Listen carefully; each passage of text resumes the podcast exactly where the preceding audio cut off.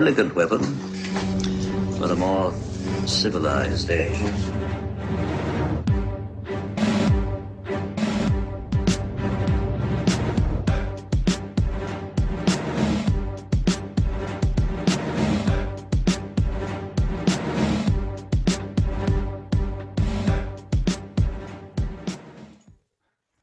Ladies and gentlemen, welcome to an Elegant Weapon episode 365. My name is J.J.M. Clark, J the Jedi Ross, Ross Jedi J.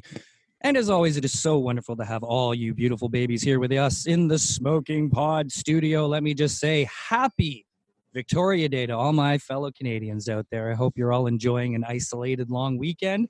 It's crummy and rainy outside, as is pretty much every other May 2 4 weekend. Usually we don't think about it much because we're outside partying and camping getting the summer underway. But this year it's a, it's a bit of a weird thing. But still, it's nice to be here. We're celebrating Victoria Day uh, in quarantine style. So this week uh, we got a plan, kids. We're going to do a whole bunch of really exciting stuff. It's going to be Source Point Press Heavy Hitters Week. Every day this week we're going to have a classic on from Source Point Press. Uh, next week we're going to get a little bit more back into some Canadian comic creators as uh, we got to support all around.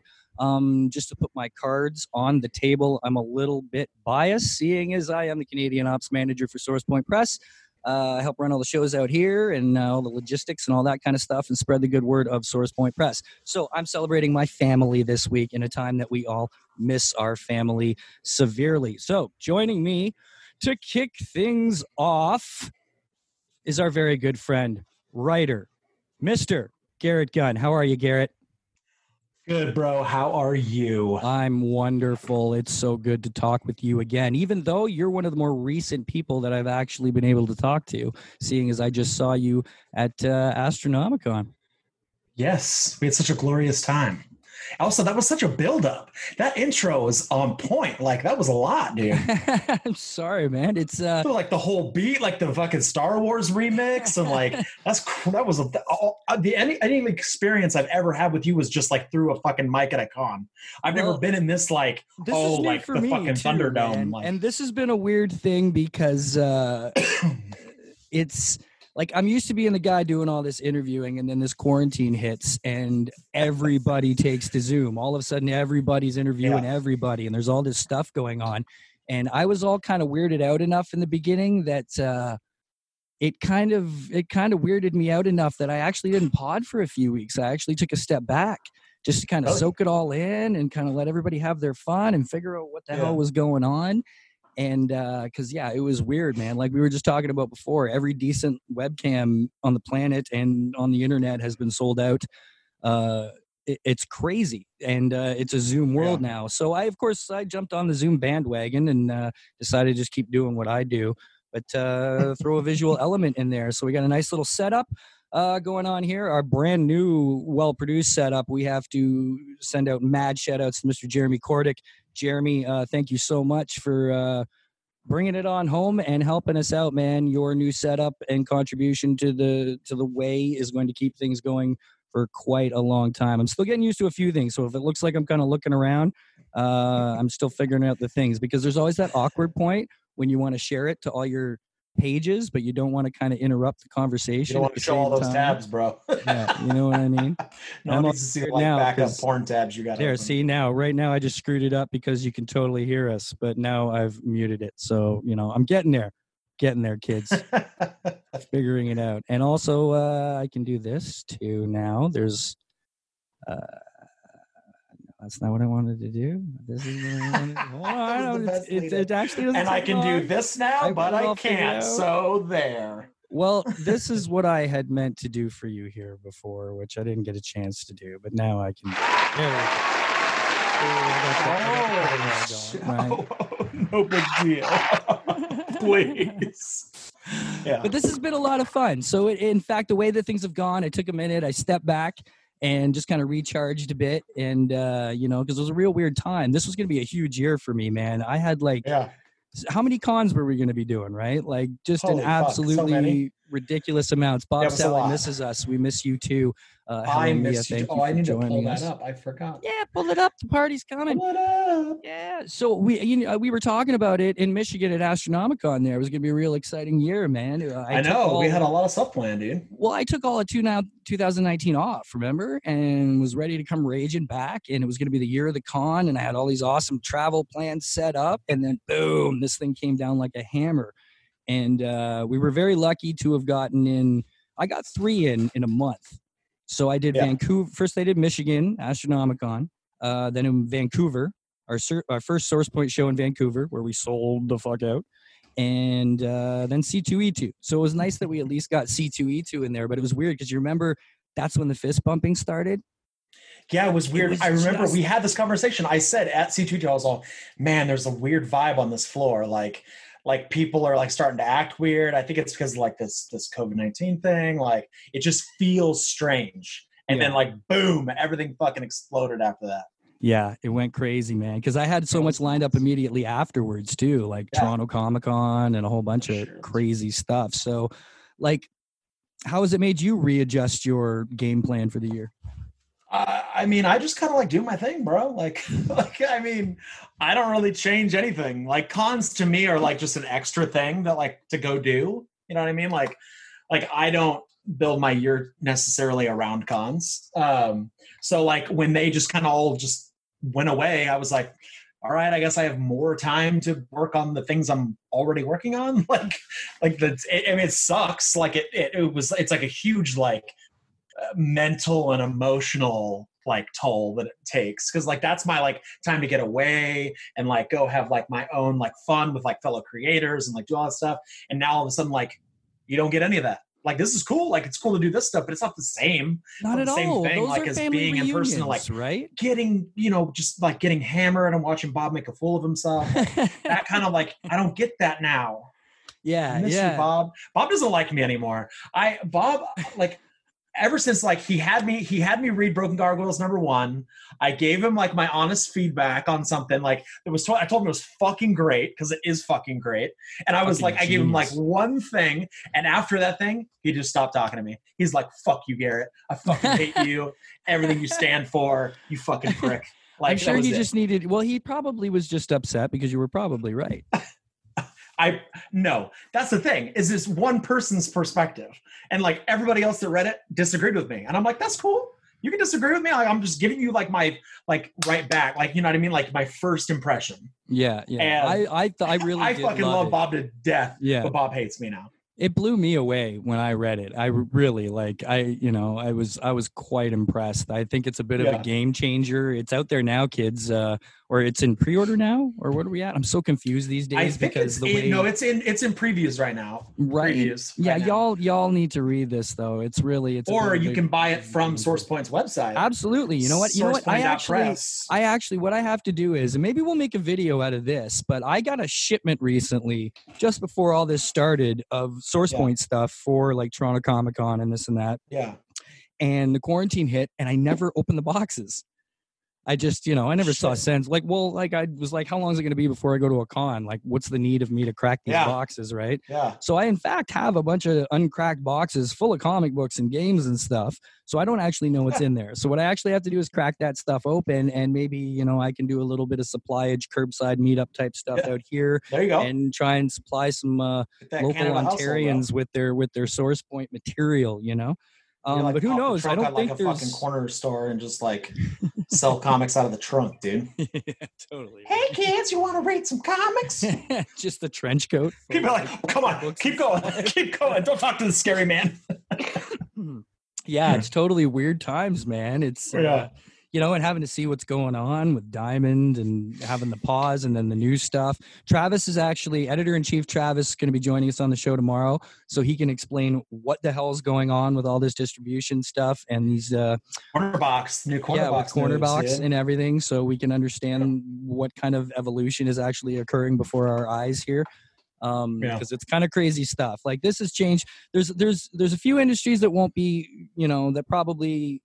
I mean, every industry's hit hard right now, but there's a few that are kind of kind of come through okay, the same on the outside, on the other side, even if they've got new social distancing rules and stuff. But it seems like there's certain industries that have absolutely now been tossed on their fucking heads, including. I mean, I'll tell you right. book Like. I have a friend. I got a friend that works in um, like the like the music venue like industry, and like like he's like a sound engineer. He runs like concerts for like big big people like Rob Zombie, Korn, people like that, and like their just industry's just gone, gone, Yeah, and yeah. like and they're like like people are telling them like prepare for it not to come back, like. It's it's it's hit that industry so fun like like been so devastating to that industry financially that the companies that do that just can't afford to exist anymore.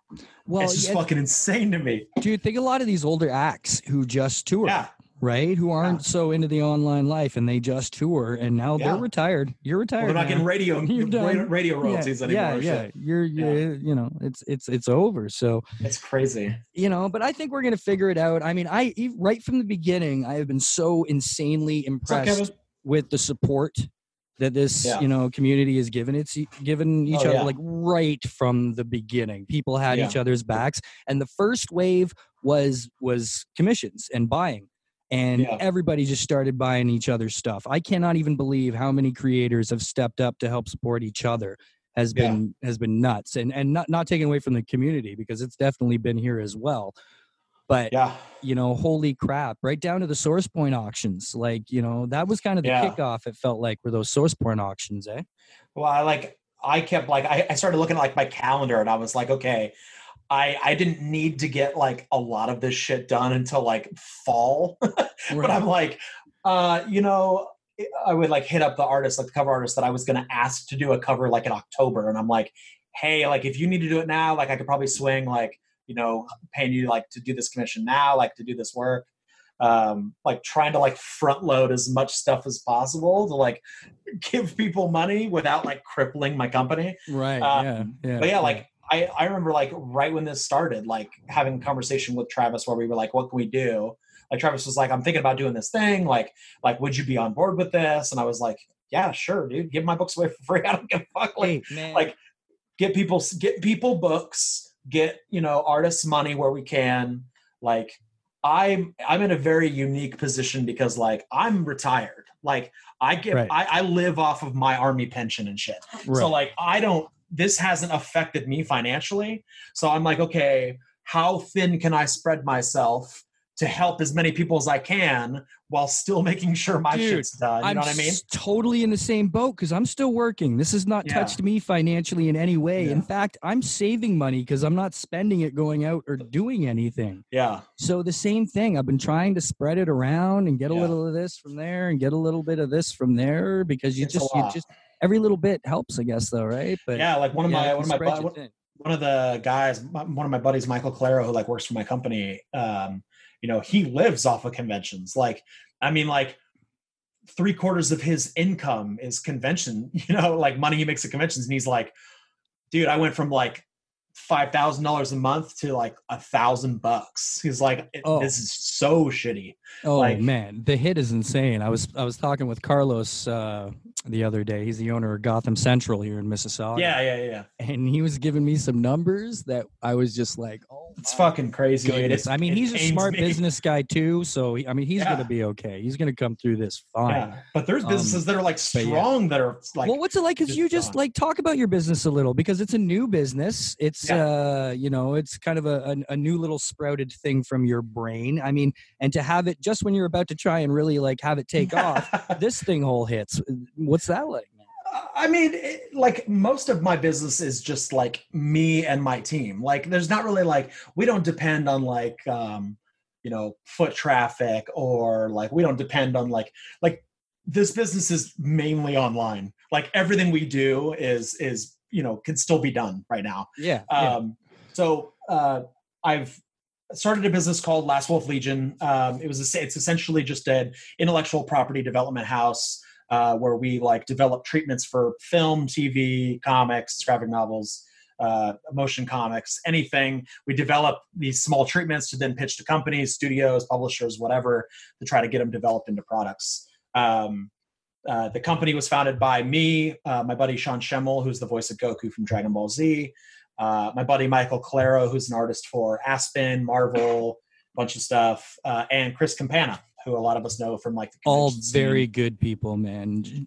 That's Sean- the, the company motto is make cool shit with our friends. Like that's that's Love our that's dude sean we aim to do. schemmel sean dropped by um yeah. for anybody who doesn't know out there and you're so not in the know if you don't know uh one of garrett's titles franklin and ghost wonderful comic book is being made into a animated series.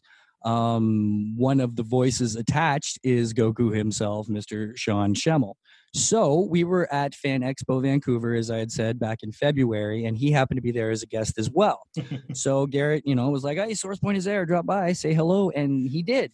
And he came on over, and he didn't just say hello. He was so enthusiastic and Yeah. so excited Yeah. and so jazzed up over what was coming and what was happening. And he loved the project, and you know, it felt like. uh I don't know. He seemed real excited about it, though, man. It seems like maybe it was one of those things where you know he's had the like solid jobs for years, and this is a bit more of a fun indie type, you know, Well, rock like, and he roll kinda, type like, situation. him and I, him and I have talked jazzed. about him and I have talked about it a lot. Like, I mean, like we've become really good friends, like through like not just like him attaching to the project, but like after that, like we kind of like developed this friendship. Like we talk like every other day, and then like then we became business partners and shit. But like he talks all the time about like he'll he'll sit there and he'll be like, man, I just like really appreciate you giving me this opportunity and shit. Like to me, I'm like, bro, I didn't give you shit. Like you're Yeah. fucking Goku. Like Yeah. you got this because you're talented and you, like of your you.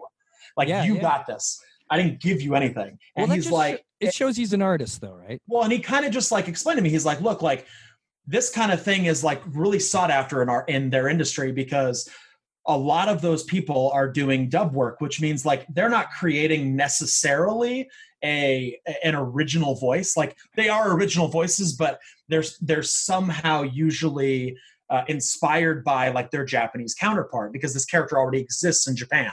So Right. like they don't feel like they get to like at the ground floor like i'm going to come in and i'm going to develop a character Oh yeah, so like to sean sean has always been like dude i love franklin and ghost because i get to come in and i get to design the voice to franklin i get to design the voice of tyrion like like these are characters that like are going to be 100% me i'm not i'm not listening to a japanese person you know read that dialogue in, in japanese and then turning it into hey i'm goku like right. like, yeah, no, into his voice, different. you know what I mean? So- yeah, so he, they all really like it because they think it's like an opportunity to like. That's not something that happens a lot. Like Right, a lot right, of right. original animation doesn't come around that often.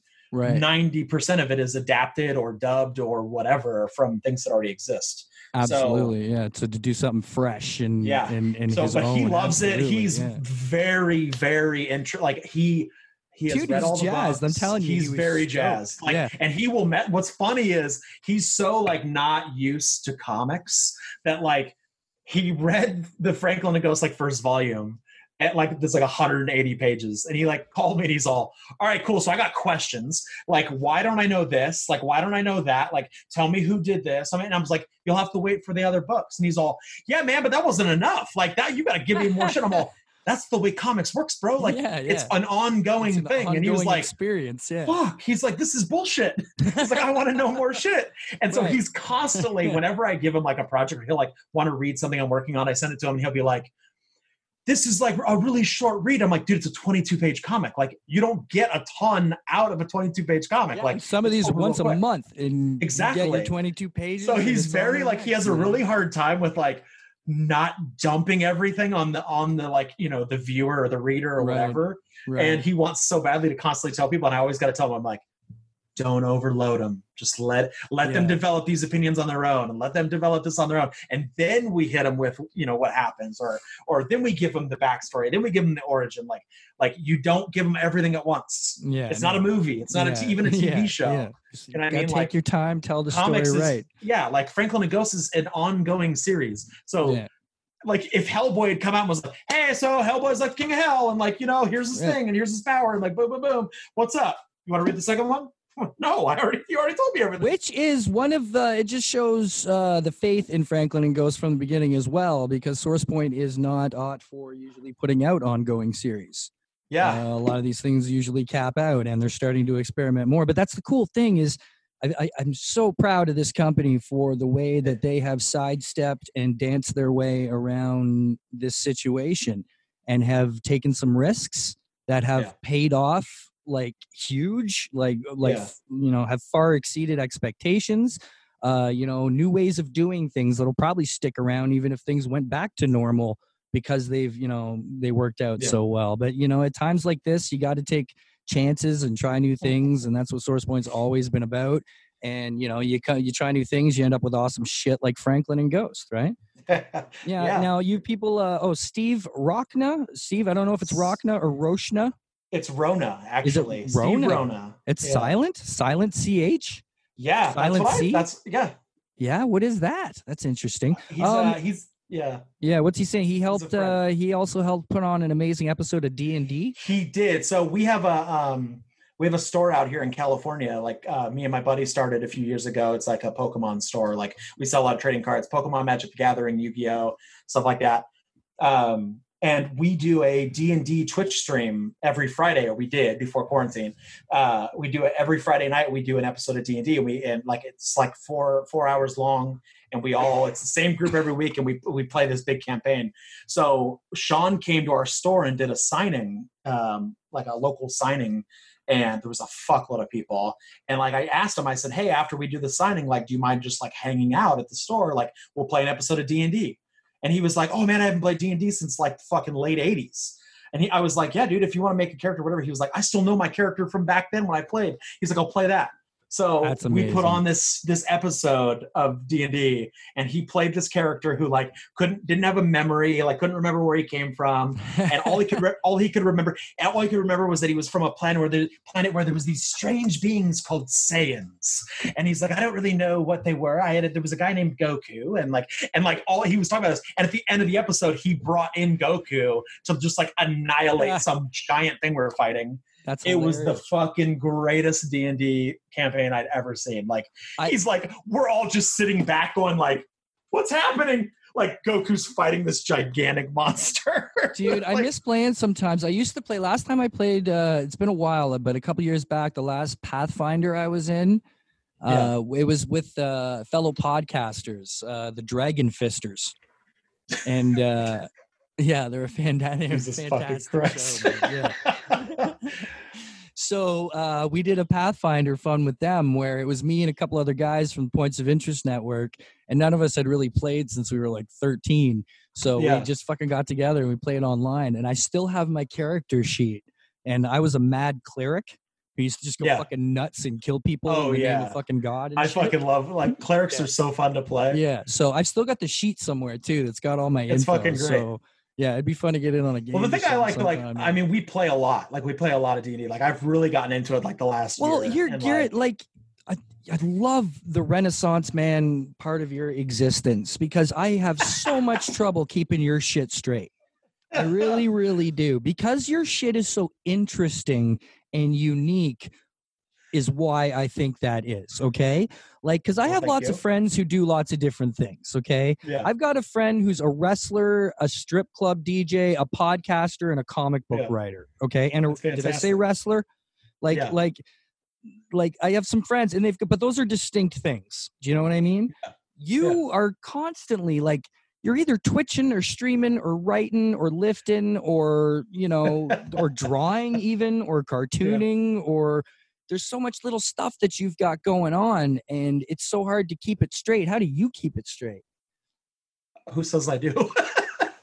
you like assume you assume I keep it straight. nice Like, it's more so like I just I just like let the like the creative drive move me, man. Like that's it. I'm like I'll be super into like like I, there's times when, like I just want to draw all the time, and I'll and I'll draw like I mean it's definitely like the more like the artistic stuff like sculpture and like drawing and stuff has definitely become like uh more popular like recently because I was like in art classes. So I was like taking art classes at college and so like I was in ceramics and sculpture and I was in like 3D design and other stuff. So like that sort of like being in that environment, like being forced to like be in that like that you know scholarly like you know setting of like everyone's working on sculpture. It like funnels creativity into you i feel like so like that stuff became more prevalent in my life of like oh i'm gonna right. i'm gonna work Right. on sculpture i'm gonna you know work on uh, drawing more i'm gonna develop more of this stuff or do that stuff so it just kind of comes in waves like So, but I guess it is. It does relate to the fact that you are retired and have been quarantined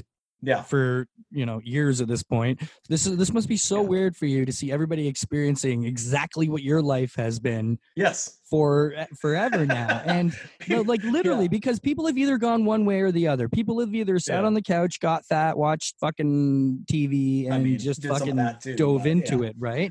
Or Yeah. other people have like I've gone the other way. I can't believe how much shit I've got done and sorted out. And oh like, yeah dude, I've lost 35 pounds. And- you- i don't understand how you lost 35 Dude, pounds I weigh about You're as much as one of your so- legs at this point. I weigh about as much as your calf muscle. for real yeah, Yeah. You're, i don't understand Casey hit me up today. Casey, I don't know if you're still watching, but Casey hit me up. She's like, you know, you weigh less than I do now. And I was like, yeah, but you got That's all the muscles, crazy. right? Like Casey's all Yeah, but you muscles. got the look for that though. Like, like I used to like. I got really skinny when I was like deployed in the army, and like people told me they're like, "God, you look fucking weird, man. Like you gotta, you gotta be a big dude. Like you don't look right when you're small.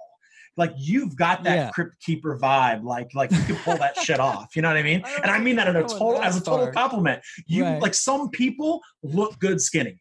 Right. Some people don't. Like that's just 100% like how you're built. Like society wants like to make everybody feel like you should be like this, like you should look this way. And I'm like, no, dude, like you look fucking weird. Stop. Like, well, it's it's it's been weird it's to me much. how how much I've learned about doing it. Because for me, it was pure like I was I went through a little bit of a depressed period in February. yeah. and uh you know and uh i wasn't eating i just didn't have an appetite it was one of those times Yeah. and you just want to fucking eat and i started losing weight and it was weird because the hunger felt good I like Yeah. feeling hungry for some reason was comforting and I I don't that's fucked up I know but at the time it was like something to focus on it was something to almost distract me Yeah. and it felt good to almost be letting myself eat itself as weird as that fucking sounds right like, yeah, I was just in this Ugh, fucking mode of self-mutilation. Brr. Just go Yeah. down there. Just fucking eat, eat myself. yeah. So, but then I fucking dark. started, and then I was like starting to like, kind of be like, I wonder what I can like do with this. So I started Yeah. running out of the fucking blue, watching idiots like Dan Doherty get up every day Oh, and run a hundred fucking sick. miles and shit. Yeah. Fucking And but dick. for some reason, I started to just little jogs, little like ten minute jogs, yeah. and this and that and then uh it, it got recommended to me um an app called my fitness pal yeah. and yeah, it's I know you know it's like a calorie counter right Yeah. so i figured out like my base calorie thing or whatever and i plugged it into the formula and then dropped it and i was like okay this is easy because it shows you your exercise and how many calories you've take you've burned off right and then it gives you a number and it's like don't eat Yeah. more than that and you'll be fine so if i i've just ate less than that and exercised a little and weights It's pretty simple. Yeah, it's so Yeah. simple, and you just walk. I keep telling people, you don't gotta exercise. Just fucking go for a goddamn See, that's like walk. that's the that's the struggle I have with like. So I kind of like came to terms like probably like a year ago. I was like, you know, what, man, like my whole life I've tried to like lose weight, be skinny, like like look like a certain way. And then like mm. I was going to a gym and I was like doing CrossFit at this gym, like and, and it was going really well. And the guy, there was like a gym like attached to it, like the company like owned like a CrossFit gym and a powerlifting gym. And the guy, like the guy that owned it was like, why do you do CrossFit? I was like, well, because I'm trying to be skinny. I'm like trying to look good. And he's like, dude, you're six two. Like, like you're fucking Yeah. huge. Like Right. you need to be over here. So like I started powerlifting and then I'm like, I've got these coaches being like, what'd you have for lunch today? And I'm like, oh, I had a, you know, a salad and like I had like some chicken, whatever. And he's like, fuck that. Go get like three hamburgers. And I'm like, what? yeah, yeah, is- yeah, I yeah. can't do that. Like yeah, in like I know I shouldn't do that. right. And he's like, trust me, like if you're gonna lift this much weight, you gotta feed your body. And I was like, I don't know, dude. He's like, look, just trust me, do it for like gotta feel weird. do it for a couple months. Yeah. He was like, and just see.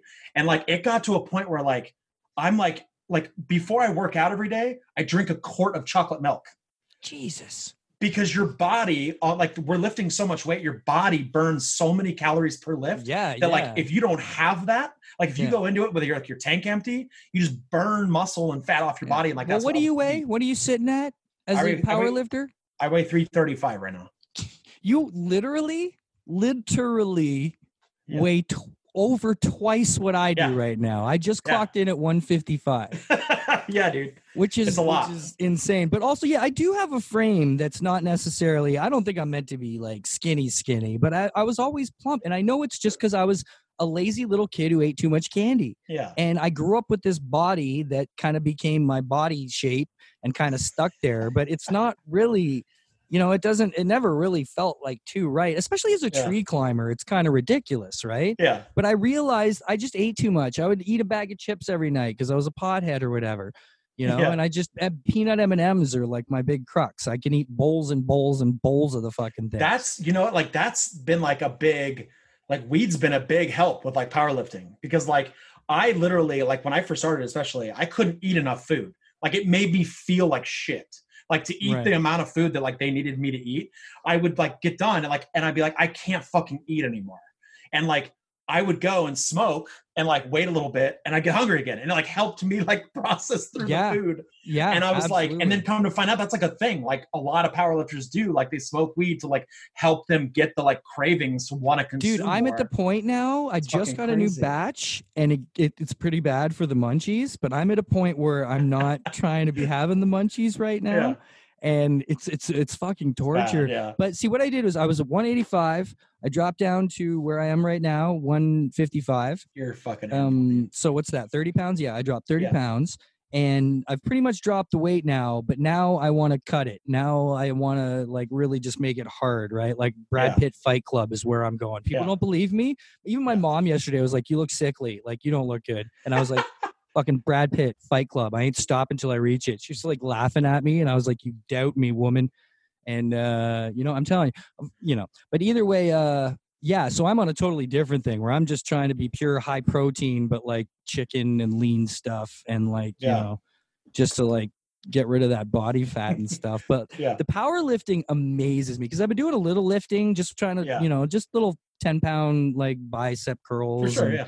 this and that. But when I see you pulling that shit, man, like- how do you even like? I don't understand how your back is not just wrecked. How does it not just snap in half from all that weight? I don't like. I get you got big, strong arms and big, strong chest. I can lift up the big weight, but how the human spine is able to yeah. sustain lifting that amount of weight, I just I don't even comprehend. It's like a system, you know what I mean? Like, like everybody like in like thinks it's like just like oh like you, work out and like get buff whatever like a lot of the powerlifting like core mechanics is that is like creating this like bound system through your whole body right so like it's Right. not just about being strong and like looking buff or whatever it's about creating strength that starts in your feet and like all the way up your back because Yeah, that's where like 90% of it takes like and so all of our like workouts are very like accessory based. So everything we do, like when you go in there, everybody expects to just go into powerlifting, lift a bunch of heavy weight, and be done.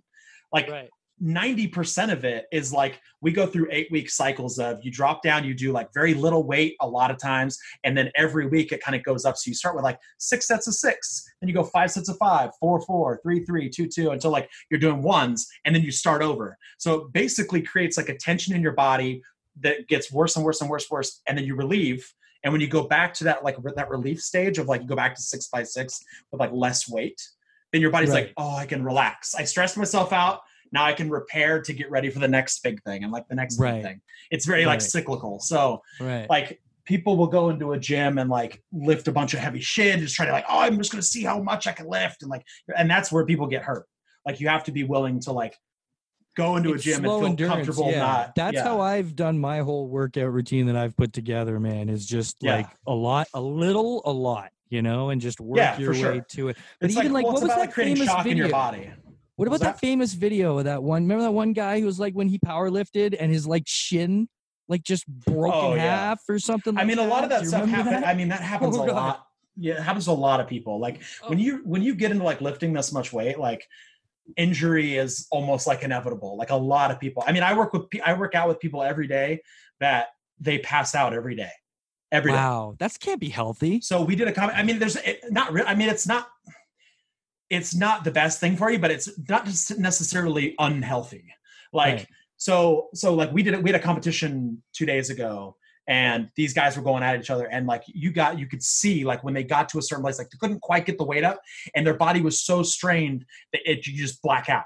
and and this guy the- just the weight drops and you just kind of like hit the ground Wow. and two seconds later boom you're back to and you're like holy fuck but when you're lifting like you know you're lifting a thousand pounds people's legs are going to shatter like people are going to shit themselves they're going to get hernias like like everybody you know, it's a lot that's fucking great like you know you get nosebleeds like i saw a guy pop a bunch of blood vessels in his eyes like and he got had like blood coming out of the corners of his eyes like it's a lot Bleed dude. Pe- the- ears and shit. Like right the people in this fucking in like the people in this Wow. community Wow. really don't give a fuck they really just like fuck you i'm getting this weight up like Yeah. Yeah. like we you have a we have a saying at our gym we have a saying at our gym no stains no gains Right. like, nice. if you ain't sh- if you ain't yeah. shitting your pants on the You gotta lift you ain't lifting something enough or pissing like, something for sure. exactly yeah Are you familiar with Fearless Fred Kennedy? what Fearless Fred. Uh, he's actually going to have a new book, I believe, still coming from Source Point. Um, he's a comic book writer out here, and he's also on the remember who he radio. He's a radio personality out here on uh, his name is Q107. fearless fred Fearless Fred Kennedy, man. So he's a radio DJ. He was a host of the Cartoon Network on TV, and he's uh, but he's big in the local community because he's a writer. He had a comic with Chapterhouse called The Fourth Planet. It was absolutely i've heard of that yeah, it's insanely good. okay But uh, he's got a new book that uh, I don't know what the quarantine has done to the situation, but Yeah. uh, coming from Source Point Press uh, called Warpath, and uh, you know some cool stuff. Well, anyways, i think i heard uh, of that Fred is a big fitness guy, right? And he goes to a gym with another friend of mine, uh, comic book writer Dave Bishop. They go to a gym called Train Like Heroes, yeah and it's just all these like crazy positive, like super motivational fucking Yeah. people trying to like work work out as hard as they can, right? yeah So uh, I've I've chatted with him here and there, and he's been throwing me little. He like he actually turned me on to HIIT exercises yeah. and stuff, and uh, you know, I've- intensity interval yeah, training. yeah, and he's also been releasing these little like five minute workout videos every day during quarantine. You should check Yeah. him out; they're funny. He's fun, and uh, but yeah, so he's been kind of like my, you know, I've been going to him for tips here and there, and he's helped me tons. Like build this. It's just a tiny, simple little workout yeah but you know stuff. and he's just been so motivational about it like when you have a chat group chat with like three little three guys or whatever just being like you fucking killed it You get me fucking shredded it just fucking feels we do, good, like, you know It- you, it, we look like fucking idiots, like in the gym. Like when we get ready, like especially like especially like PR day, like when you're going into like try to get a record or you're trying to like break your one rep max or whatever. Like we act like fucking hooligans. Like, I mean, it's very like we like every. It's it's really like motivational. Like I can't like lift now like without people there like too because it's so like positive and and it, like regardless of like whether they're right physically helping you, it helps. Like I have gotten like crazy, like you know, one rep maxes and stuff just on people like being there screaming in your face, like like you know, motivating you to do more, more, more, more, more, and like you know, i've started talking to myself like Yeah. i'll be like three away and literally out loud be like just fucking do it like Have you seen? have you that much, that? but being like, "Come on!" and I'll find myself like literally like in the middle of jumping jacks, being like, "Come on," you know, and you can bust out those last. There's a famous there's a famous bodybuilder called uh, I think he's, he's like his name's like CJ something I can never remember his last name. He's this just huge black dude, and he talks to his biceps as he lifts, and he's like he's like I command you to grow, motherfucker. like he's like yelling at it as he and this dude is just fucking jacked, like so insane. And I'm like, dude, if I was in the gym and I saw this massively shredded dude yelling at his biceps like to grow, motherfucker, grow. I would fucking leave. it's it's the most terrifying shit I've ever seen. That's great. Yeah. That's fantastic. And right when I would join a gym, they fucking everything's all has to be Right. closed down. All the you need is burpees, bro. For what you want, No, you fuck burpees. burpees. He's been Fred's been pushing me on burpees, and I'm like, fuck burpees, but fuck burpees, burpees. is He's the like, greatest. well, here's the problem with me is Yeah. I have to stay very low impact because I have a degenerated disc at Yeah. the very bottom of my spine. When I wake up in the morning, like 20 years of tree climbing, my back is just a mangled Yeah. mess of a wreck, right? So when I wake up in the morning, I literally can't bend over. I can kind of bend Yeah. over sideways like this, but it takes me a good half hour of kind of small stretching before I can actually get to a point where I can bend over. So the the, the exercises I want to be doing right now, crunches, mountain climbers, burpees, sit-ups, are the ones I can't do in the morning unless I wait an hour and stretch it out. So that's been like my See, the biggest good hurdle. thing though about all Yeah. those workouts is that they all are able to be scaled. So like Yes. I'm the same way. So I have I have a fake knee. I, I have really big problems with with you know high impact stuff on my legs. So the good thing about burpees, you don't have to like do the jump down to like do the impact. Like you can you know You can put your hands it. down, Yeah. walk it back, Yeah. do the push up, walk it back in. Yeah. Like there's always like scaled ways to like do that stuff. So don't don't try to cop out. no, no. Mean, well, you know, I really enjoy the jumping jacks. Believe it or not, Yeah, simple. You know, and I do every minute on the minute. That's what Fred recommended. He's like, that Yeah. shit works, dude. So I do like as hard as I can jumping jacks for a minute, and then I stop and kind of. I'm usually listening to ska for jumping jacks, like like like poppy ska, right? So like Rancid is my oh, usual Oh, like that's jumping funny. jack music. So I put Yeah. like you know, and you're going, Yeah. and then when you have your minute off, you kind of you know just keep moving a bit, right? It's all like just just keep on working, keep on moving. the, uh, Yeah. the thing the thing I really enjoy is jump rope. I think like jump rope is a really easy thing to do, like, and it keeps you entertained because you're like idea. Doing something. You know what of I mean? Yeah, yeah. You're focusing on like keeping it going, so Yeah. it's almost like distracts you from the fact that you're Well, doing. you know what I've been workout. using? Aaron has an old Tony Little Gazelle glider. Remember Tony Little and the No, Gazelle? but that's the most fucking Canadian sounding shit I've ever heard I in my don't know life. if it was Canadian. Was it Canadian? Tony Little Anybody out there? Gazelle Anybody out there watching right now trying to find don't you it? try that? He was like uh, one of those fitness Tony Little, guru, you know, like, Gazelle uh, glider. like chill. QVC type guys. You know, he had all the workout video, but he had this glider machine, and it it it has no resistance. So you got to go half an hour just to like get a drop of sweat going, unless you like really fucking give her. But at least it it does beat. Like if it's a rainy day, I'll just spend an hour on it instead of you know walking in the rain Yeah. or whatever. But uh, people, I'm telling you, you got to get you know you got to get fit out there and get off your fucking asses and do. You don't have to get fit. Just something, learn to lift heavy shit. You'll be all right. unless you want to go the Bruce Lee route, because I'm just Yeah. trying to rid, I mean, rid my only- body only- of all its body fat. Like Drina Joe, wonderful, wonderful editor, Drina Joe, Source Point Yeah. editor, just pointed out. She says, "Jay, get those hip muscles." And Yeah. I just once like in my life, once in my life, I want to have them them hip lines, right? Oh, like that's so overrated. Bro. just once, no, no, no. You ask any eh, lady. I had them. I had them when I was in the army, and they didn't do anything for me. Well, that's probably because you were in the army, surrounded that's, by That's probably true. dudes and shit. You know what I don't know about Dudes you? and shit. What? There's like the army is like more rampant with like like cheating and divorces and stuff than like any other place. What is the ratio? Like how many dudes to dudettes in the in the army? Yeah, I don't know. Like I, I don't know if there's an actual statistic on it, but I would say like What did it feel like? it felt like probably like 60 40. Really? Yeah, it was pretty many? balanced. Wow, I would have guessed more like 37. I mean, it kind of depends where you are too. Like, because like obviously, like 25, back when I was in, like the army was still kind of like prejudiced and like like there was like male MOSs and like Yeah. you know like women jobs and men jobs. Like, oh, we couldn't be combat. Like women couldn't be in combat and shit. And so like. Bullshit. I mean, some some places you go, like you know, it would be more like male centric. But right, like. I worked in the intelligence community, and like right. we probably I, some of the units I was in, there was more women than men. Like, yeah, yeah, smarter yeah. Right, Like- right. You were more of a cyber So- warrior, right, or a spy warrior? how dare you? Drina Joe says that you need to hush your mouth because they are not overrated. I don't even Those remember what hip I muscles. said was overrated. The hip muscles. Oh. they were. Yeah, yeah. Gina, Drina knows better. She knows best. No. So listen, well, uh, the one thing I don't know about you, Okay. because I know a fair amount about you since your Okay. adventures in the army, is pre-army. Um, Oh where you, where you grew up, all that kind of crap. Give me the origin story, man. It's not really a lot to it, bro. Like, I I was born in L.A. Uh, I was born well, like a suburb of L.A. called Riverside. Um, I I was I grew up there until I was like five or six. Uh, my dad my dad worked for a big company, a big air research company that was like a contractor of NASA.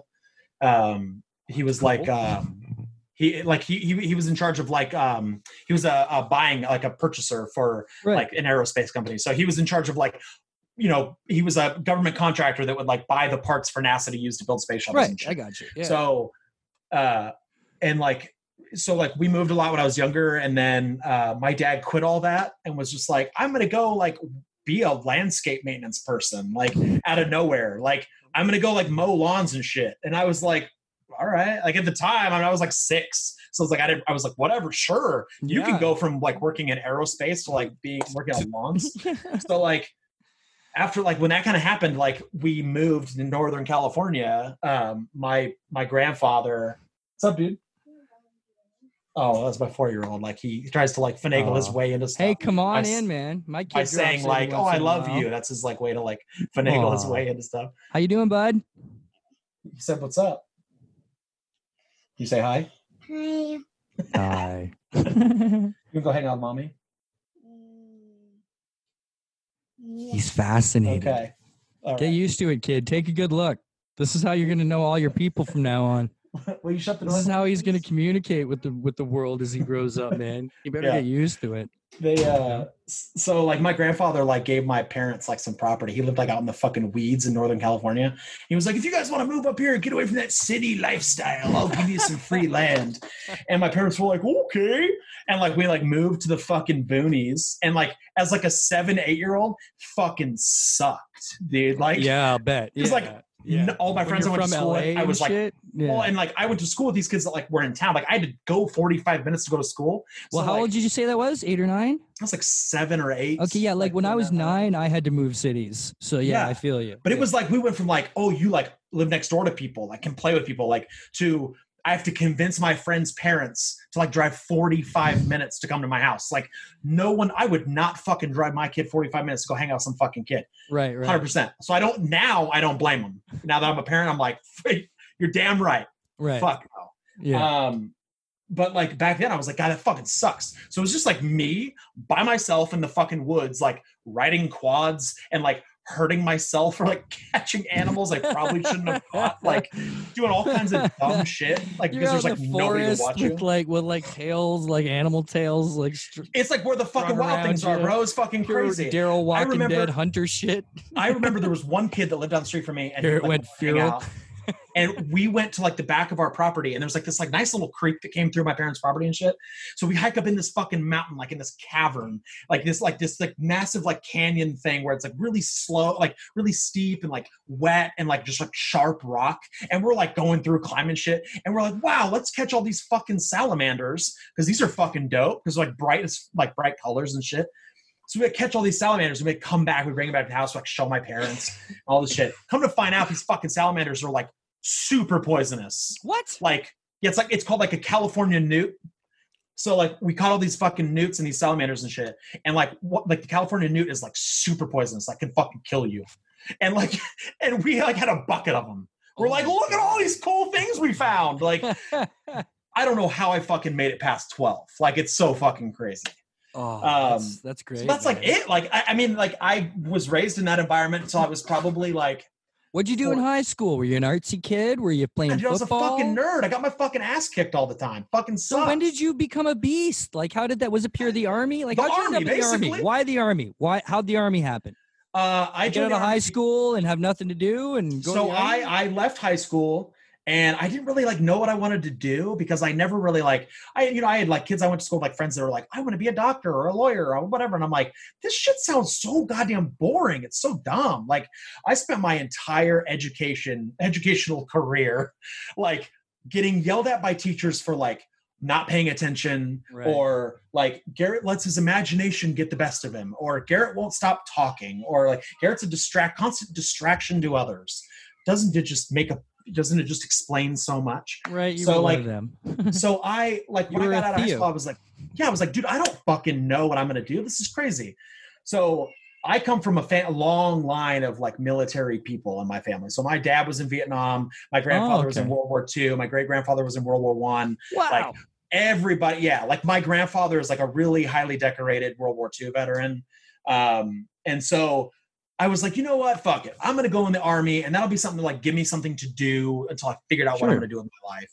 Right. and uh i at that point i was like i was engaged to my wife and i was like hey i'm gonna i'm gonna go i'm gonna join the army. And she was like the fuck you are? And i was like i, I want to do it. I think it'll be awesome whatever. And and she was like if you're going to join the army you got to do something like that's safe first of all the army doesn't give a fuck what you want like, like, Right. if you could be in a safe job i was deployed and saw more action than people i know that are infantry like right. I know dudes, I got friends that were infantry that are like, fuck you and your combat badge, dude. That's Right. bullshit. Like, I didn't get to see shit. So Right. like she told me she was like, you got to sign up for a safe job. So I told my recruiter that because I was young and stupid. My wife wants me to have a safe job. So uh, he was like, we'll make you intel. I was like, all right, sure, Sure. sounds good. I'll be So radar. like they sent me, they sent me away. I went to school, like learned to be like an intelligence analyst and shit. And I remember like when we were finishing our training and we were getting like everybody's getting their orders, like they're reading off everybody. They're like, you know, oh, specialist so and so, you're going here, and private so and so, you're going here, or whatever. And like all these people, I'm hearing like Alaska, Hawaii, oh, all this cool shit, like like uh, you know, Maryland, all this shit, and I'm all, oh fuck, dude, like where's that? Like where am I gonna go? Whatever, and they're all private gun, Fort Hood, Texas. Oh, And I was all, oh. What? And Yeah. this, I swear to God, one of my teachers who was from Fort Hood was all, I hope you like Afghanistan, bro. That was all he said. And I was like, what? okay. Uh, I don't know what's going on. So we went there. I was only at, I was only at Fort Hood for like three months before I deployed. Wow. I showed up. They were all just so you know we're getting ready to deploy, so be ready. I was like, okay. Crazy man. I told my wife, and she was like, God damn it. Well, I was like, that's that safe job, bro. Right, right. Nice. Well, you made it through. You're here.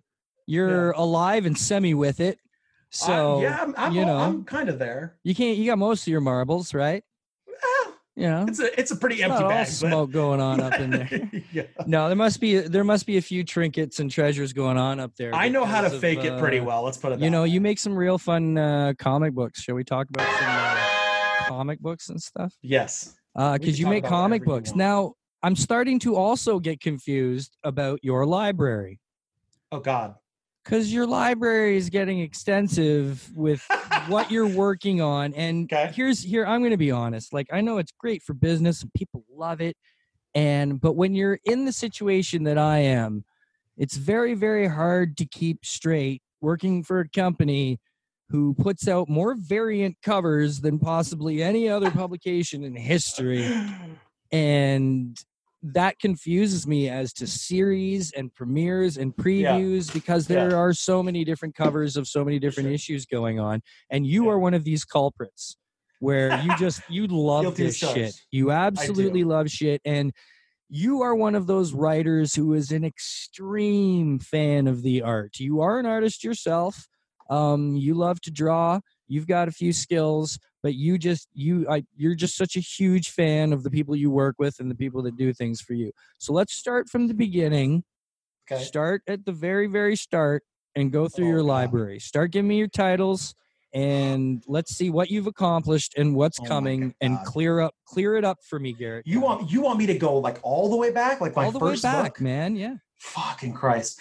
All right, so I wrote a book. My very first comic I ever wrote was called Days to Come. Okay, okay Days to Come is such an unoriginal title, and I it was like my like oh I'm gonna make a cool comic. It was fucking ass. It was so fucking bad. I remember I actually burned.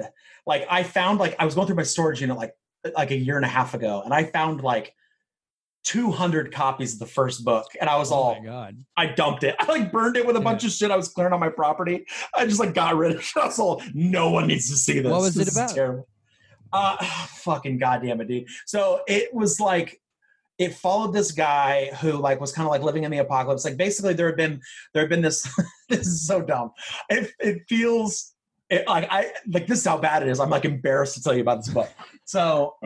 Uh, basically, it follows this guy who uh, has this like dog. Like they're like they're like partners in like the apocalypse, and you like you find out that basically like there was like a nuclear fallout on Earth, and uh, like nothing, like basically nothing survived. Like you know, they always say like cockroaches are like the only thing that'll survive like a nuclear blast, right? Like so so basically the world had basically just been destroyed, and the only thing that had been living were these like insect creatures that were you know this the radiation from this fallout and everything had like mutated these bugs into like this like species that was ruling the earth. Um but there was like some humans like some weird like people that were kind of like mutated humans that had survived as well. And you kind of found out that like the reason they survived is that there was like this lab where like this guy was like experimenting like some like you know like uh, genetic like re- reconstruction like formula and he was like testing it on body parts that he could like steal from a morgue. And so like he was like injecting these body parts trying to see if he could get them to like regrow parts of their body.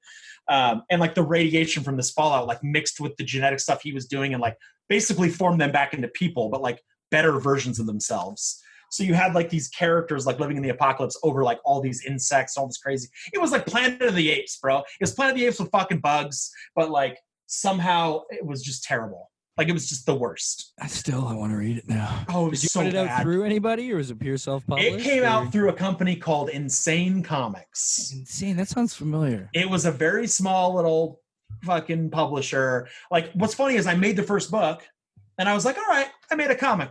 I did it. All right, cool. And then a publisher saw it online and was like, hey, you know, I'd publish this. And I was like, sure, why not? So I gave it to them and they started selling the first copy. They like brought me out to a convention and shit. And that was like so weird. And then they were like, we need a second one. And I was all, I didn't Was that your this. first convention then too? Yeah, it was my first convention Wow. and like it was like in Illinois somewhere, like some backwoods fucking Illinois convention, and it was like at a like a farmers market thing. It was so weird, but um, they were like, "We need a sequel," and I was like, "Uh, okay, fuck." I didn't think this through, so then I like I wrote four issues of this book, right. and they continued to put this book out, and then number five was supposed to come out, which was supposed to be like the last issue, and I couldn't bring myself to make it. I was like, "This is fucking." It was so bad, you and like embarrassed. what's funny is that was the first thing I worked on Stan Yak with. Like oh, with Oh, Stan really? Yak on. Yeah, so Stan started drawing Stan the first, Yak art, and it was So the first the first two issues were done by a guy from South America, um, who I really liked uh, his art and stuff. The third issue was done by a local buddy of yours, Evan Quiring, who's from Canada. Uh, he's part of like Scattered Comics and a bunch of stuff. nice. I like how anywhere in Canada is yeah, you're just you guys are all the fucking same, right? It's like one only the giant second biggest country in the each other. world. I'm sure he's Ah, right down the street. Maybe man. logistically, but like really, come on. Like every time I meet a fucking Canadian, they're like, "Oh yeah, you mean that person over there? I know them." no big deal. It's like Uh, fucking you guys all fucking know each other. So we uh, dude from. Canada, Evan Quiring, who's a super talented artist. He he uh, he works for Scattered Comics now. Um, Cool.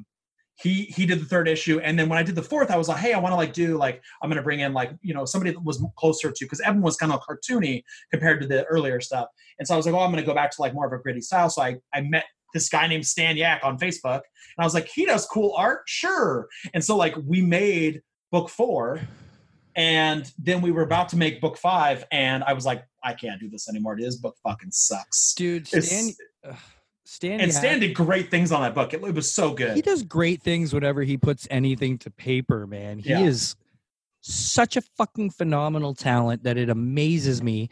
Because I remember him from nine plus maybe years ago on Twitter and stuff, Yeah. and seeing this mad Russian dude just drawing the sickest fucking art and wondering how the hell is this guy not huge? yeah. And all these years later, he's now the the jewel of, of Source Point, where Yeah. everybody wants to work with him. He's doing Yeah. so much. He's a big ball of confusion. He's doing variants for everybody and covers he's- for yeah, everybody his own books.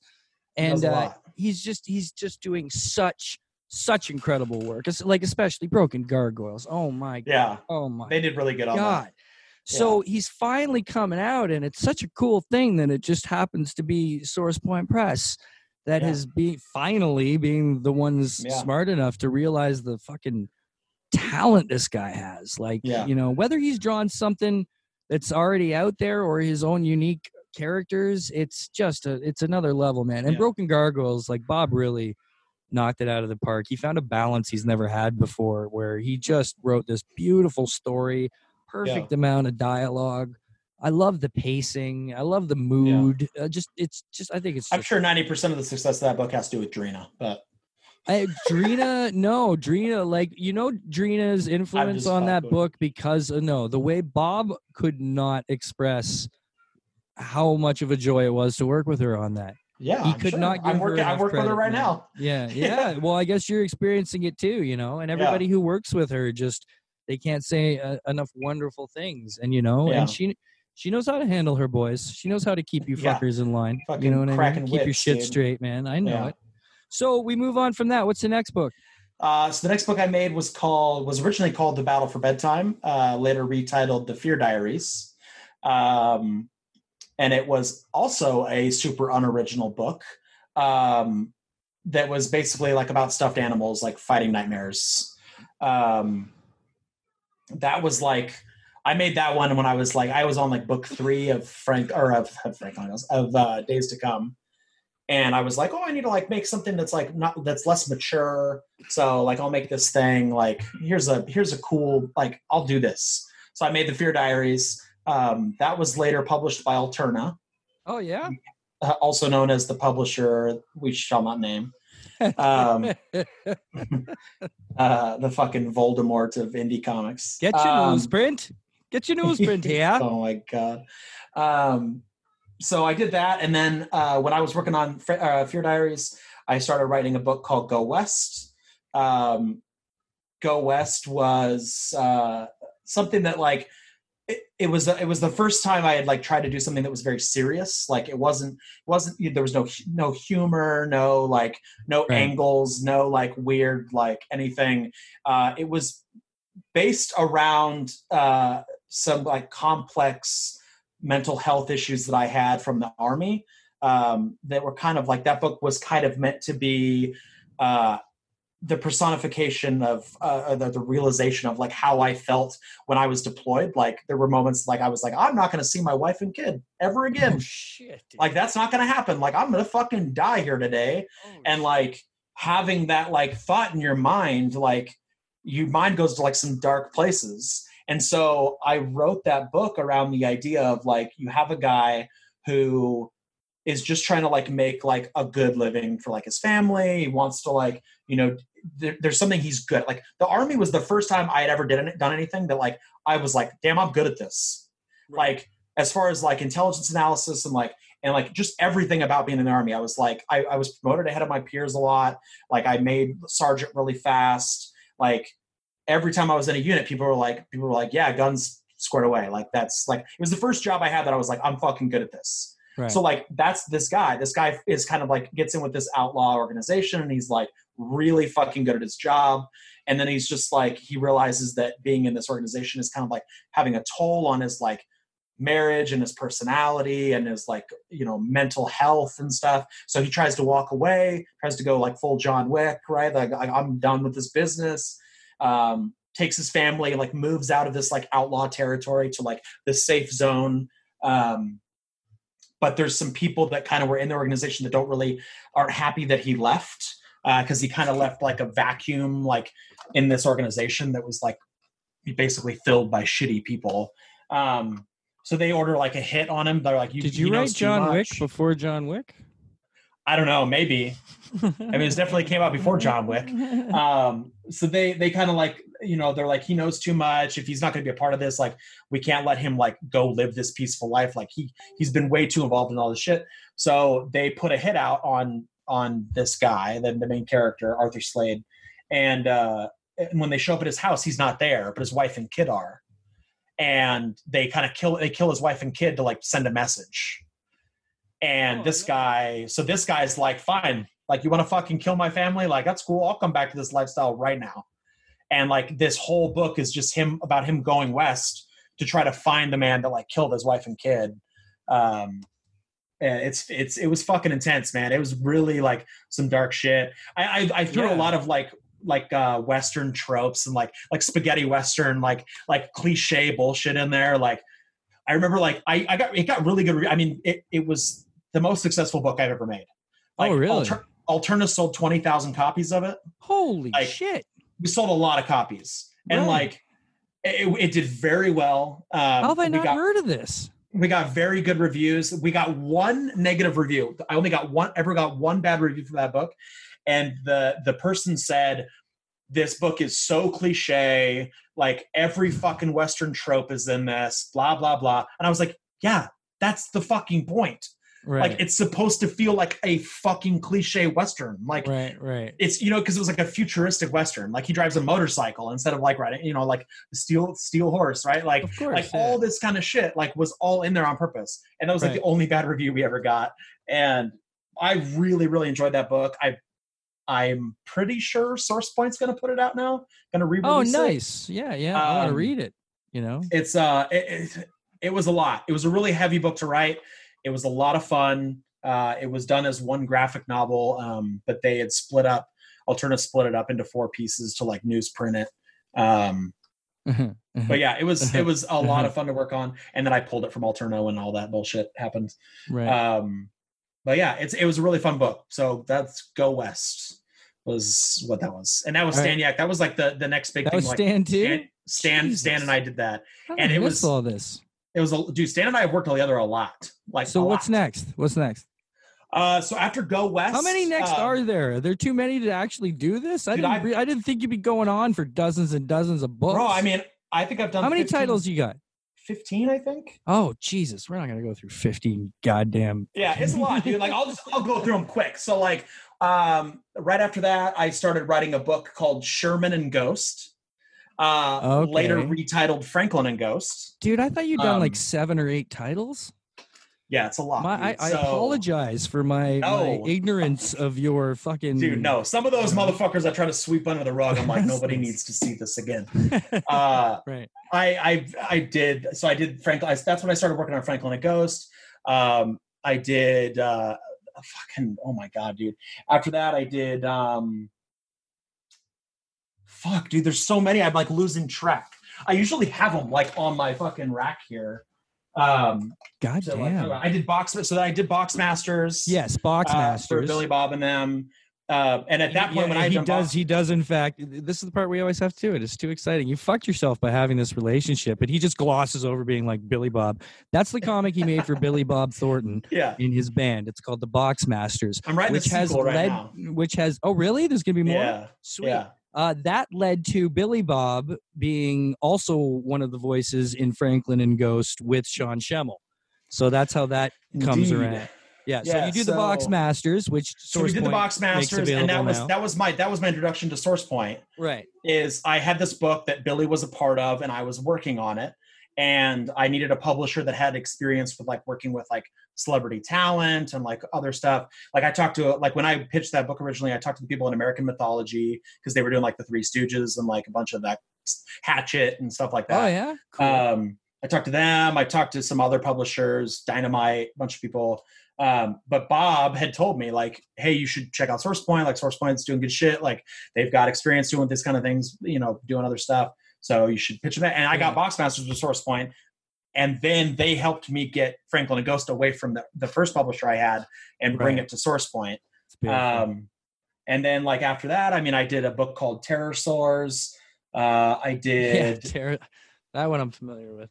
yeah pterosaurs i did uh i did um, a book called calamity with um uh that was part of the source point presents Yeah, um, yeah, yeah. i did beardzilla which was part of source point presents which is still like an ongoing Right. uh book um, I did some stories for Infinite Punishment, which was a uh, book made by Marcelo Trom, my buddy who passed away last year.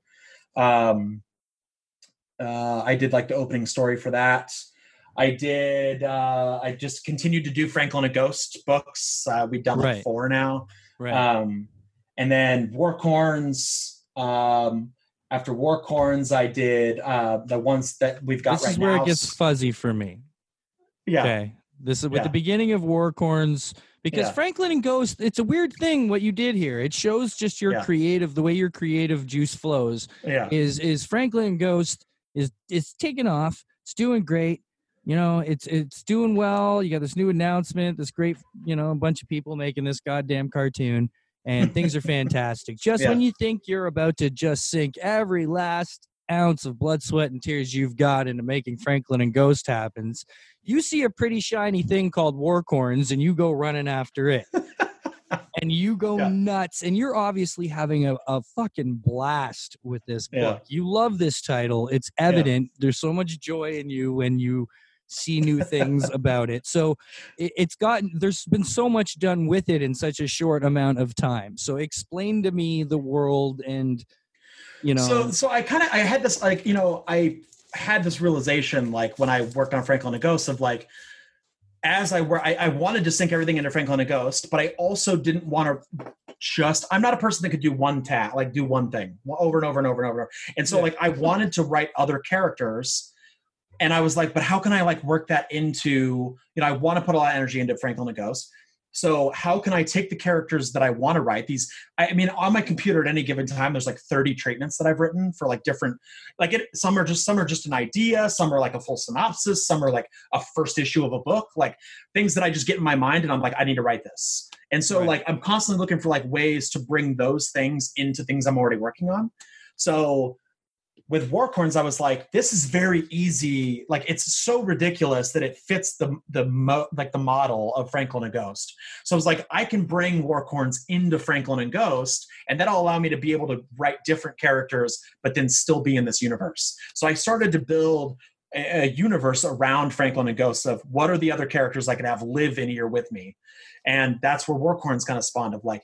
Well, obviously, in this world where there's like robot, like you know, a robot police force and like all this other shit, sure, there's a fucking planet of fucking horses that like become Pegasus and, and unicorns, like that are like special forces, fucking you know, combat unicorns.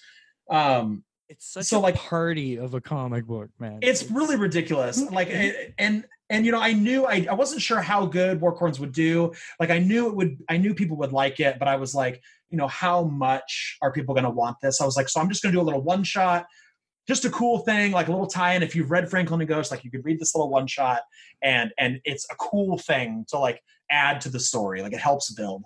And so like i did the first issue. It was fucking it went fucking crazy and I swear to God, like by no exaggeration, every fucking day I get people asking me, when are we going to get more Warcorns? When are we going to get more Warcorns? When's more Warcorns coming out? Like, where can I buy the next issue of Warcorns? And I'm like, holy fuck. And I made the stupid decision at the end of that fucking book to put the Warcorns will return in 2020, blah, blah, blah. So now everyone's like, fuck yeah, give us more Warcorns, bro. So- So now I'm like, now fuck. you're now Yeah. you're you're obligated Yeah. to uh to continue but i mean But you it's see, like, so uh, you fun. I love do. it You so seem to be on much. it. you do seem to absolutely love it Yeah. uh so that just kind of like built like you know like i i figured out like you know I, I knew when i did the first book that i wanted there to be like a big i wanted it to be a big gimmick i wanted Right. people to be like oh fuck dude these fucking the other like the other thing was i wanted them to be so fucking cool and i wanted them to be like all of the characters in warcorns are based on real people i served with in each branch of the military. So oh like, really? I didn't yeah, know so- that and, and in the first book if you buy the first book there's a thank you in the beginning that says like i want to thank these people for having like an influence on myself and my military career and like my writing career and like all these other things. And there's a list of people that are used to create those characters like their personalities little like mannerisms shit like that. So i think that's I- amazing. I knew when i that. did it i was like i need to find a way to like make this somehow like a jab at these people because like everybody in the army like yeah we're so fucking cool. And i was like cool dude i'm gonna make you a fucking unicorn and i'm gonna give you like some crazy fucking you know like way of like looking or or whatever. Um and people yeah dude people fucking just like ate it up. Um i knew i wanted it to be a gimmick because if i didn't make any more i wanted to make sure that people knew uh you know like like I like I wanted I wanted people to be able to read it and be like, okay, cool, like it ends. Like there's these badass unicorns, they're so fucking dope, and then we're just gonna like kill them all off, right like at the end of the book. it's And awesome people people message me and they're like, "Are you fucking? They all fucking died, man! What the fuck?" And I'm like, "Yeah, but it says they'll be back. Like clearly they're not dead. Like like if if they're gonna be back, like how can they be dead?" Yeah. Um. So like you know, I immediately I had already at that point I had already been writing more Warcorns. I've I've got four issues, like a four issue miniseries already written. Um, my artist is like working on it right now. Uh, we've got like a birthday spectacular planned. Uh, Greg Wright is going to come and like co-write a Warcorns one shot. oh that'll be great It'll come be- on Yeah, he's already he already pitched me the whole idea. I'm writing it, but he's like got a very heavy creative inf- like creative influence, like consultation in the book. Um, it- there's it's so much, yeah. Um, so there's there's probably like five or six Warcorns one shots planned that are already like partially written. There's a four issue miniseries that starts this fall that's going to be that's going to be available. Uh, it's just all fucking warcorns all the time. Okay. Like I just wanted the first Warcorns book to be like an introduction to the characters and like how they are, like what they do. Yeah, it's fucking. It's so they're so dumb. I love them so Look much. at them. Like they're beautiful. they're like my fucking kids, They're- dude. Like right. I, I love them so much. now talk about these guys here. All right, so uh, the big the big jabroni in the front, uh, the blue and purple hair, uh, that's Big Sarge. So Big Sarge is uh, basically like the representation of the, the army. So inside, uh, Warcorns is built in a universe uh, based around this planet called Equestrian Command. Equestrian Command is a giant planet of horse people. Um, within Equestrian Command, there's only when you like basically become an adult, there's only one of three jobs you go into. Either you become a workhorse, which is just like a logistical, like we do normal jobs, we're normal people, just like we work at a grocery store, we work at here, we work at there. Then there's like a like the scholarly elites, which are Pegasus Command. Pegasus Command is like like literally these horses transform. They get selected. It's like a sorting hat from harry potter. Like they go to a podium and the person's like hmm warcorn pegasus command workhorse. Like and when that happens they become either a unicorn a pegasus or just stay a regular horse. So within this warcorns division the, the military force of this planet there's no branches. It's all just one generic force. But you have like specialties and those specialties are represented by like the traditional branches of the military. So you got big sarge in the front blue with the purple hair who's like the army dude. He's always injured. He's always on profile. Like he's always like he's just like the old cranky vet. Like i'm fucking tired of this. I've been doing this for years. This is bullshit. All these people are morons. Like this fucking sucks. That's all he is. Like that is him.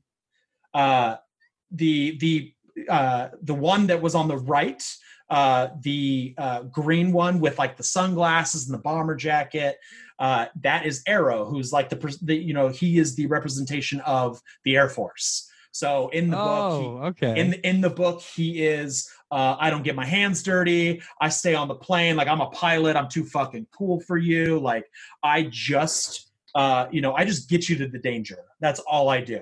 I stay back. I don't do shit. Uh, which is you know all these people are based around huge massive like these massive stereotypes in the military. So you know you've got like you know everybody in the army and, and marines and everybody calls them the chair force because all they do is fight a battle from a desk. Like so like that's arrow. Arrow is i'm too cool. I'm mr you know i'm maverick. Like i just fucking fly the planes. I look cool doing shit kind of dude.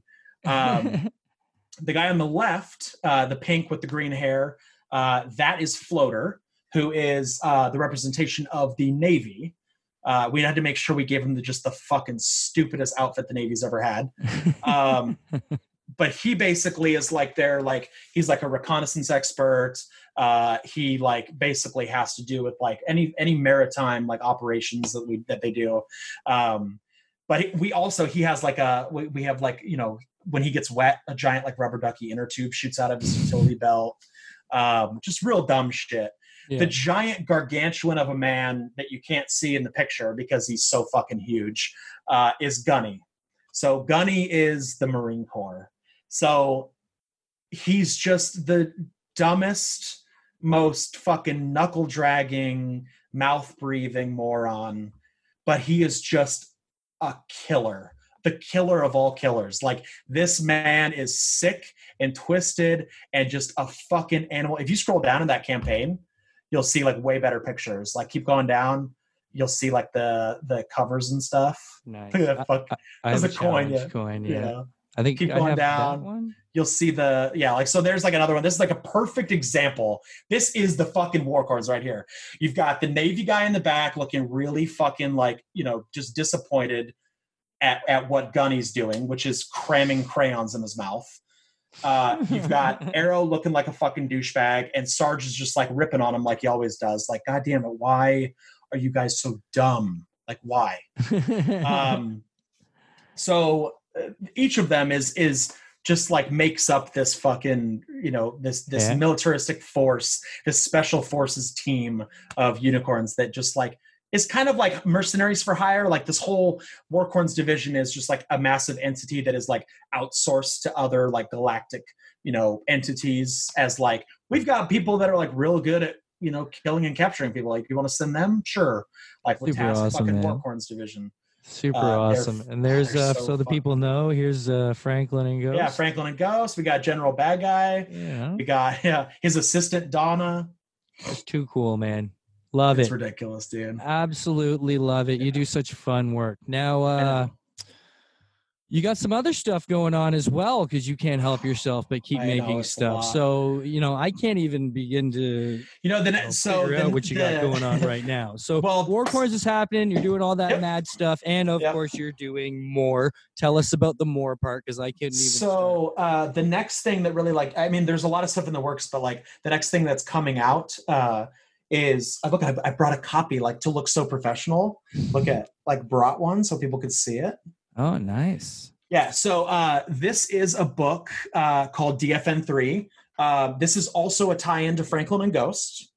Um, much like Warcorns, it starts as like a little one-shot short uh, that was actually part of like the Kickstarter campaign. It was a it was like a stretch goal. We I was going to make this a full book, and then I was like, well, if we get over a certain amount on the Kickstarter, I'll make like a little sh- like a preview, like a little short of this character that I want to introduce in this universe Right. uh, and luckily we got it. So like this is I just got these from the printer like two days ago.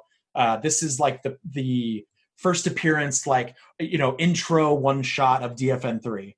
Um, she's she's very much a uh, she's a cybernetic assassin that's basically part of like uh, the next generation of you know in the Franklin and universe you have like retrieval bots. Retrieval bots are just like there's machines. They're like go capture that guy. You got it. Like they just Right. go capture, do whatever they can, get fucking easily you know destroyed over you know they're outmatched by quite a few people. Um, the company that made the retrieval bots kind of has like over the years developed like next generation, like the T1000, right? Like of like course. we're, we're, creating the better right. versions of these bots uh, until they kind of come down to this next this this the, what's you know the final stage the current stage uh, which is uh, they're called dexcon force next generation bots so the next generation bots are there's there's there's they're men and women uh, basically like cybernetic perfectly built machines they're the t1000s or like what what what in the new movie there's like a new one that like is better than the t1000 like like it's like the the the nanobot technology Oh yeah, yeah. And the new one, yeah. whatever Yeah. you know kind of shit um so she kind of like comes into play in this book of like you know this so dfn3 kind of takes place between I didn't realize this was in the sorry, this was in the Franklin and Ghost universe Yeah. as well. Okay. Yeah, so- all right. It's so all in it's all in the same everything you're tied in, doing. okay. it's all tied together Oh, I didn't realize it was all so tight with Yeah. this new stuff. I thought this was something new and funky you were trying. yeah no this is all Okay. franklin and ghost so All right. uh, this book kind of takes place between Franklin and Ghost two and three, um, okay. where where the the bots have failed to bring back you know Franklin and Ghost and Delilah back to Defillion. So like, hey, we got to call in a favor. Like the Warcorns like didn't work out. Like we need somebody else. So they call in this like assassin that's like really it's, it costs a lot of money to like bring her in. Like this is a very very expensive military asset, and so they bring her in to like, hey, like we got a priority one kill cap. Like we need these fucking dudes dealt with. Um, and she kind of has this weird history with Delilah that you like will find out eventually. Um, she's it's it's very uh, yeah, it's a very like there's a lot there's a lot bet- going on there there's a lot of history between her and delilah there's a lot of history between like her and How do you keep all these different spin-offs straight? Do you have like different kind of like outlines for each one or kind of notebooks for kind of each deal? Oh, you got charts. i got like 400 of these in my fucking shit. office That's great. Hey, that's like Shay. You remember Shay? You met Shay Han when oh you yeah were here, shay Han, right? i know shay Yeah, yeah. Yeah. No, uh, Shay. Shay Han. yeah shay Han. Yeah. Sorry, I thought you said Sean. You might have thought I was shay talking about the daily. Yeah. Bing, bing, bing. There you go, everybody. That is your. uh That is your weekly. uh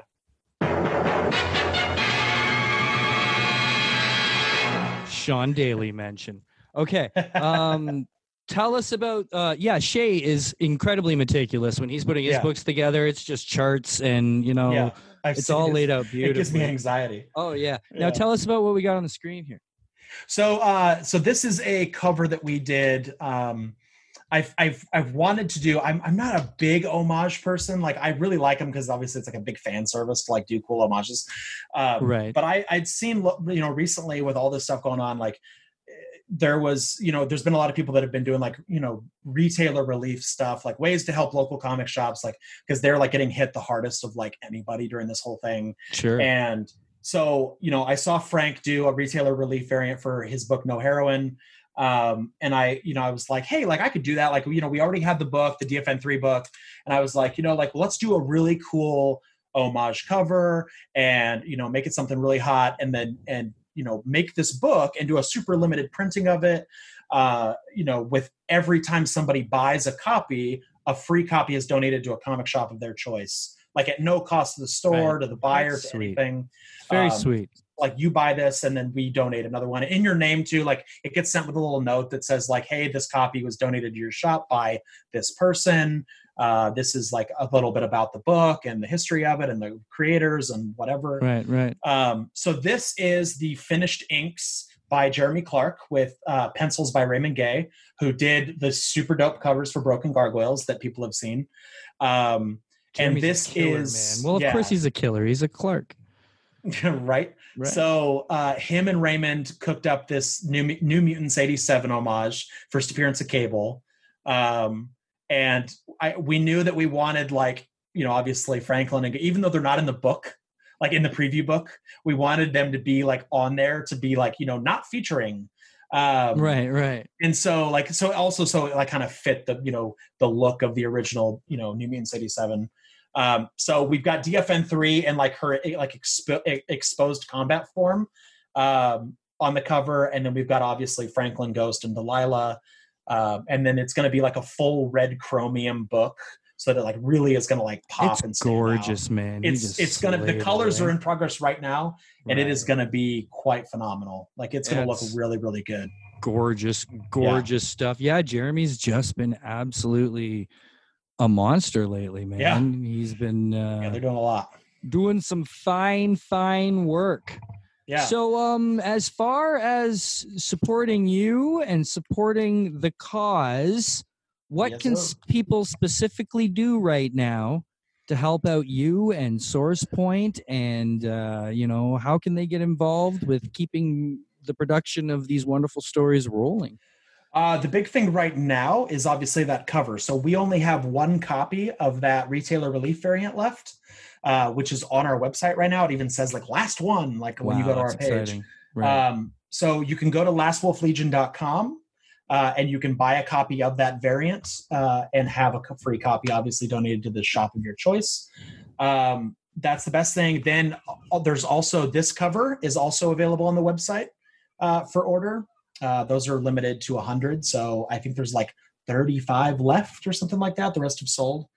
Um, but I mean, That's really it. Like you can buy Yeah. Franklin and Ghost, you can buy whatever through either sourcepoint.press, you can buy signed copies on lastwolflegion.com. Uh, you know, and pay attention yeah. for the auctions because you've donated stuff to the I'm gonna be, I'm, and I'm gonna be you? on one. Are you the up. next guest? Are you Not the, the next, next one, Not the next I've- one, but they've got I'm coming lined up in, uh, I think August. August is mine. Oh, wow, um, they've got it lined up that far. Well, we're doing an event. It's going to be part of an event, hopefully. Uh, Okay. Part, part of the uh, the release of the Franklin and Ghost board game. Oh, that's right. That's coming Intentionally wink on the well. wrong side. And oh, there's so much exciting game stuff too, especially right now during quarantine. Kids, Yeah. check out, go to oximedia.com. You can check out sourcepointpress.com through there. You can also check out N3 and Deepwater Games. And Deepwater Games has some fantastic stuff to kill the time right now. I've gone to the stores, I've had to go out and get supplies, and I've looked and the the, the shelves are bare. There's no puzzles, there's no games, you know, like you Yeah. can't even get Uno right now or Yahtzee. and these are cool new games. Um, Welcome to, which is a huge hit. Uh, Daniel Radcliffe is a fan himself. Harry Potter Yes. was talking about Harry it Potter. in uh, which magazine was that? Empire. People, I, uh, I don't know, but it was one of those. I feel like it was People magazine. but they asked him what he was up to and what he He's was like, "Oh, just playing and he this said, dope "I'm game really by enjoying Deepwater." this blah blah blah blah blah. So Yeah. it's very cool because there's also lots of exciting stuff coming uh, with the Claim universe uh, as far as on the Source Point side, and that's a very cool card catch game from uh, Deepwater and N3. I know a lot of people out there are gaming right now. In fact, I should have pulled out some examples, uh, but the most well constructed, uh, best quality, most beautiful, unique, uh, and artistic game mats that you've ever encountered. Uh, they're available as well from uh, N3. So uh, I'll yeah, also say we also have for the first time ever pretty soon, uh, we have an all ages book coming out through SourcePoint that I'm writing called Spiro. which is about goddamn time because how long have we been bugging SourcePoint? Because I can't tell I you how know. much more money I would have made at a convention if we had something to give the kids, man. We yeah, so we uh we just we're doing we got it got kicked back for some like final edit stuff. So we're we're making the book bigger and better and and more ridiculous. Uh, but it is a like I think it, when it's all said and done, it's gonna be like 175 pages long, um, all ages book. Um, Right. That's coming out, and I and think I that's saw the be. sword. Um, oh fucking hell! The the life size one. Yeah. Oh what my God. That? Wow. Yeah, That's crazy. Who was that? Just a uh, fan or a friend or? it's bo- I- a, a friend mostly like uh, he he does he's an engineering student uh, local here that like we know and i just kind of told him i he bought like three 3d printers and he was like yeah i'm just making cool shit and i was like dude if you ever want to make like i was gonna get one made by somebody like a professional person and they were like yeah like it's 2500 bucks and i was like i don't know if i can like justify that purchase Yeah, yeah. and yeah. and I told him he was like, dude, I can make this. Like I can make like I'm an engineering student. Like he did it up in CAD. Like he built the whole thing, designed the whole thing. It's like it has like acrylic casing with like light up lights in it and like crazy shit. He was like, dude, I can make this for like $180 in like 3D printing supplies. And I was like, well, if you can do that, I was like, I'll pay you 700 as a commission to build it and right. like like materials and shit. He was like, all right. And he didn't tell me anything for like three months. right. And then right. he just sends me those pictures. He's all, it's almost done, dude. I was like, holy shit. Nice. Well, it's like the Yeah. wrench, the salvager's wrench. Exactly. That, that I know. Fucking that Travis is far, man. so much. Oh, like there's not enough crap getting set up. I know, these- well- the setups these days, Right. right? He's gonna he's, Yeah, he's gonna have these gigantic bullshit Right. ass fucking Yeah. you know props. that he's gotta Um, with. kids, again, you can check all that stuff out. And if you go online, as you'll see, it says uh, right under his uh, beautiful face there, some writer guy. That's pretty much all your handles, right? On uh, Insta, Yes. IG, Twitter. everything. some writer everything. guy. He You is can't remember who wrote it. I don't know, man. Some writer guy. he is Garrett Gunn, and he is beautiful. Um, it's been an absolute blast uh, hanging out with man. I you. you. You uh, that. I, you know, I wish you all the luck. I'm glad things are going well. Um, you know, you. come back anytime, dude. Uh, kids, that is all we are gonna have this week An elegant weapon on an elegant weapon. for a more Take it easy. civilized age.